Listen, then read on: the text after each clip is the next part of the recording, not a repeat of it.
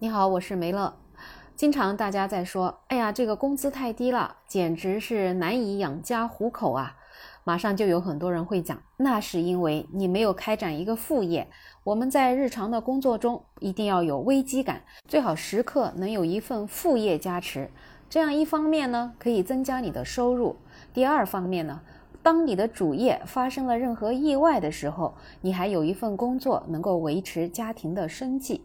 听起来是不是觉得挺有道理的？以前吧，我听起来也会觉得这个还真的是我们都应该要有一个副业。很多小白呢也就被洗脑了，开始了奇奇怪怪的副业生涯。有的人呢就学人摆摊儿，有的人开始在网上花钱买各式各样的课程，学习各式各样的技能。结果最后呢，要么成为了微商下线，要么成为别人卖课的韭菜。总之，结果就是以失败或者浪费时间或者被骗告终。那么，对于副业，今天我就看到一位博主是这么说的：他说呢，副业并不适合大多数人。我们经常看到的那些副业收入超过主业的那些人，或者是属于幸存者偏差，或者本身就有能力把所有的事情都做好做成。那么这种能力通常也包括专业的能力、思维的能力、情商、沟通能力、学习能力、分辨能力以及基础的行动力等等。说起来，这个看法我也挺认同的。以前我也是经常被别人说啊，你一定要有一份副业啊。其实这件事情就把我本身搞得很焦虑，经常就觉得，哎呀，我光靠这份主业的收入可能真的是不够多呀。所以就想着一边在完成主业的同时，一边又能够花时间去做副业。其实往往是这样子，把两份工作都没有做好，最终呢，副业也没挣几个钱，主业也没干好，真的是得不偿失。所以，像我们这些普通人，如果真的想做副业，想挣个外快，其实也是要有那么几个方向的。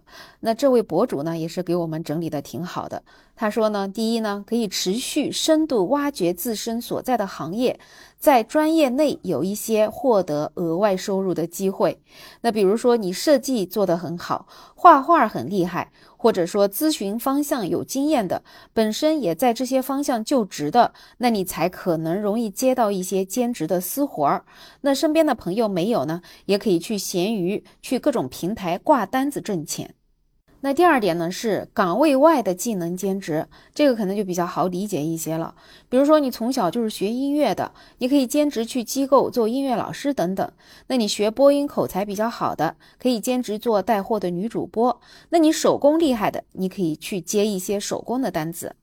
那第三点呢，就是属于资源型兼职，就是你给谁都行，但是呢跟你关系好，你有一些不可替代的优势。所以呢，就可以交给你去搭团队做某件事儿。除此以外的副业啊，比如说什么摆摊儿啦，什么去做声音主播啦，开什么美甲店、开水果店啦，这种大概率就是去踩坑被割韭菜的。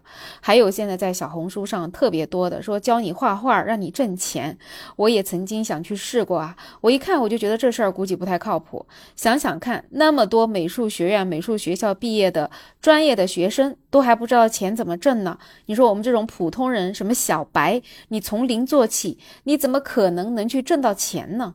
所以最终啊，这些钱可能都被卖课的给挣去了，而你呢，只能在自己原本就不富裕的家庭里面又多出了一份开支。所以啊，我们在现实生活中可能看到的那些成天鼓吹自己副业做得有多好的人，要么他就是在吹牛，要么他就是想卖课给你。而那些真真正正的副业做得好呢，哪有空给你晒这些成绩呢？他们可正在闷声发大财呢。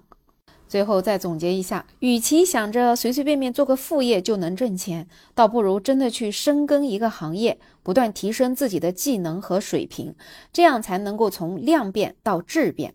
其实说到底，还是现在社会太浮躁了，都想着挣快钱，以至于很多人就很难踏踏实实的去真正的提升自己。总而言之，如果你一份主要的工作都做不好的话，你很难想象你会把副业做好。所以还是努力的工作吧。好了，对于这样的话题，不知道你有什么样的看法，也可以在评论区留言。也非常感谢您对我专辑的订阅、点赞、收藏，更加欢迎加入我的听友群。绿色的软件搜拼音，没有想法再加上二零二零，我是梅乐，我们下期再见。